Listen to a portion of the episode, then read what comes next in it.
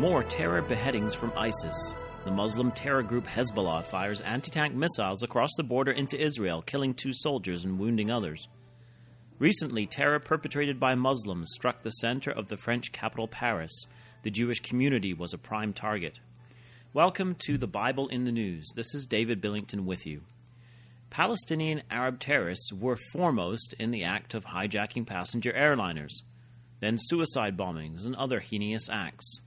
The Muslim terror threat has definitely shook the world and continues to do so. The rise of ISIS in the Middle East has gained world attention and condemnation from their shocking killings broadcast on social media. While Muslim terror may threaten world peace and destroy innocent lives, will the Muslims rise again to create another caliphate, as ISIS aims, or a great Muslim nation? From the obscurity of the desert sands of Arabia, the Saracen Muslim hordes crushed the Eastern Roman Empire, and at one time the subsequent Muslim Ottoman Empire stretched from the Persian Gulf, following the great river Euphrates up through modern day Iraq, Syria, and then encompassing modern day Turkey and into Eastern Europe, taking in Albania, Bulgaria, Serbia, and more. Southward, the great empire reached through Israel down into Arabia and Africa, taking in Egypt and at one time all of North Africa as well. The rise of the Muslims through to the Ottoman Empire is depicted symbolically by the fifth and sixth trumpets in Revelation chapter 9. The rise of the Mohammedan Empire and its destruction of the Eastern Roman Empire was clearly seen as a fulfillment of Revelation 9 by numerous students of Bible prophecy. Were they right in their interpretation? The same students that saw this as a fulfillment also saw the diminishing of this power before the events took place. Samuel Cradock in 1696 wrote about this in a book entitled A Brief and Plain Exposition and Paraphrase of the Whole Book of Revelation. On page 171, commenting on the sixth vial, he wrote, We may compare this with chapter 9, verse 13, which is a more clear and full explication of it.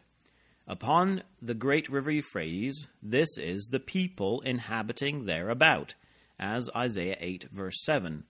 The king of Assyria and his army is called the waters of the river. These are the Turks that possess that part of the world upon the river Euphrates, so that this vial relates plainly to the sixth trumpet. The subjects of the other vials are not literal, but mystical and metaphorical and therefore, Euphrates, in probability, is not to be understand literally here of that very river, but of the people about it. And the water thereof was dried up, that is, the Turkish Empire was diminished and lessened, in order to the restoring of the Jews. And if their store, restoring to their own land be intimated thereby, the overthrow of the Turks seems needful to remove impediments out of their way and a more full conversion of the Gentiles probably will go along with the calling of the Jews. Events have now vindicated this view of prophecy, written in this case over 300 years ago, long before the diminishing of the Ottoman Empire and the return of the Jews to the land. The Euphratean Ottoman Empire has dried up and receded. This vast empire crumbled and finally collapsed during World War I its demise making way for the British Mandate for pa- Palestine, which included the promise of a national home for the Jewish people. The historian Martin Gilbert, quoting the official British history of the time in Jerusalem in the 20th century, which unwittingly or perhaps knowingly used New Testament prophetical language when writing about these events. Quote, the last Turkish soldier was said to have left Jerusalem at about seven o'clock through the only gate on the eastern side of the city, St. Stephen's Gate. Then, as the Turkish flood finally ebbed away into the shadowy depths of the valley of Jehoshaphat, the townsfolk roused themselves from the lethargy into which hunger and the Turkish police had plunged them. That's from page 51. Revelation 6, verse 12 reads And the sixth angel poured out his vial upon the great river Euphrates and the water thereof was dried up, that the way of the kings of the east might be prepared.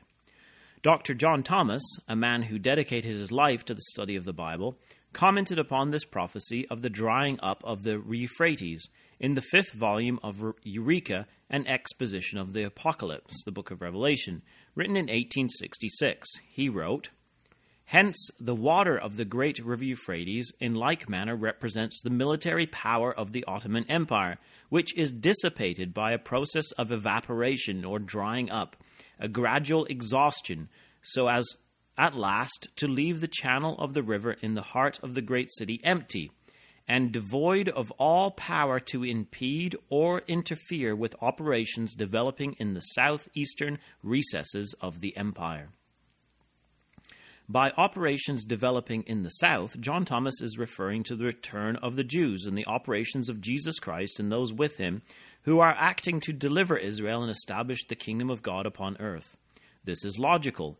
In order for the Jews to return and at length for the kingdom to be established, the military power of those peoples from the region of the Euphrates would have to be devoid of all power to impede Otherwise, they would not allow the process of the restoration of the kingdom to Israel to continue.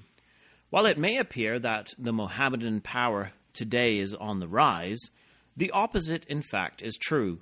The Euphrates continues to dry up, or the military power of those nations or peoples in the Euphrates region. Going back to the time of the Six Day War in 1967, Israel faced formidable Arab armies well equipped with the latest Soviet weaponry. Israel had about 60,000 regular troops and 204,000 reservists, 800 tanks, and 350 planes. Egypt and Syria, on the other hand, had a combined force of 250,000 regular troops, 170,000 reservists, 1,800 tanks, and 650 planes. In addition to this, there was the army of Jordan with another 70,000 troops and 132 tanks. There was another 150 tanks en route from Iraq, and Algeria had more Russian jets on standby. In the Yom Kippur War of 1973, the situation was even more dire, with Israel's 350,000 troops facing a combined Arab force of 1.7 million. Israel's 2,000 tanks faced a combined force of 6,680 tanks. Israel's 575 artillery pieces faced 3,300 on the other side. Israel's 360 planes faced an air force of 1,600. Israel's planes were in great danger from 2,100 enemy surface to air missiles. Israel had 75. Israel had no SA 7 surface to air missiles, yet they faced 5,000 from the combined enemy forces. In both cases, it is a miracle that the State of Israel survived. Where are these forces today? Where is the Soviet backed force of Syria? The Syrian regime is fighting for its life. Egypt still has a large army supplied by the Americans, however, they are fighting against Muslim extremists themselves. Jordan is more worried about ISIS and its own Palestinian problem than Israel. Today, the greatest threats to Israel are Hezbollah in the north and the Palestinian Arabs in the Gaza region and the West Bank. These are not ex- existential threats, but thorns in the side. They can certainly cause much pain for the Jewish state and have done so in the past. The Shiite Hezbollah terror group has around 65,000 rockets and missiles. Hezbollah is a deadly force backed by the Iranians. Today there is a new trend, and that may be changing.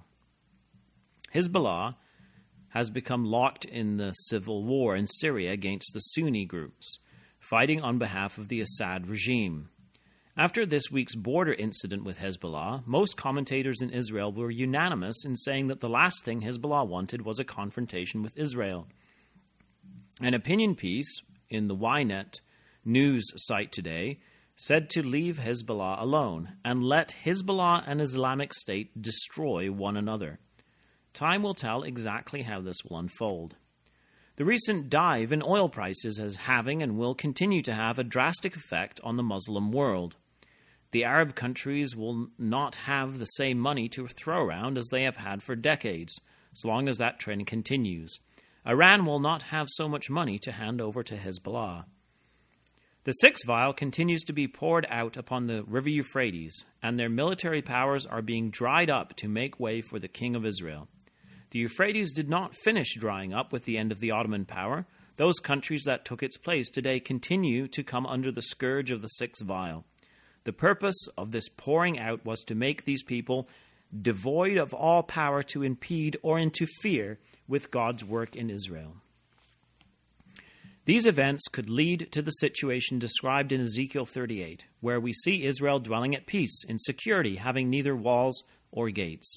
The return of the Lord Jesus Christ will take place either before or at the same time as this peace comes. Even so, come, Lord Jesus. Thanks for listening. Come back next week to BibleInTheNews.com.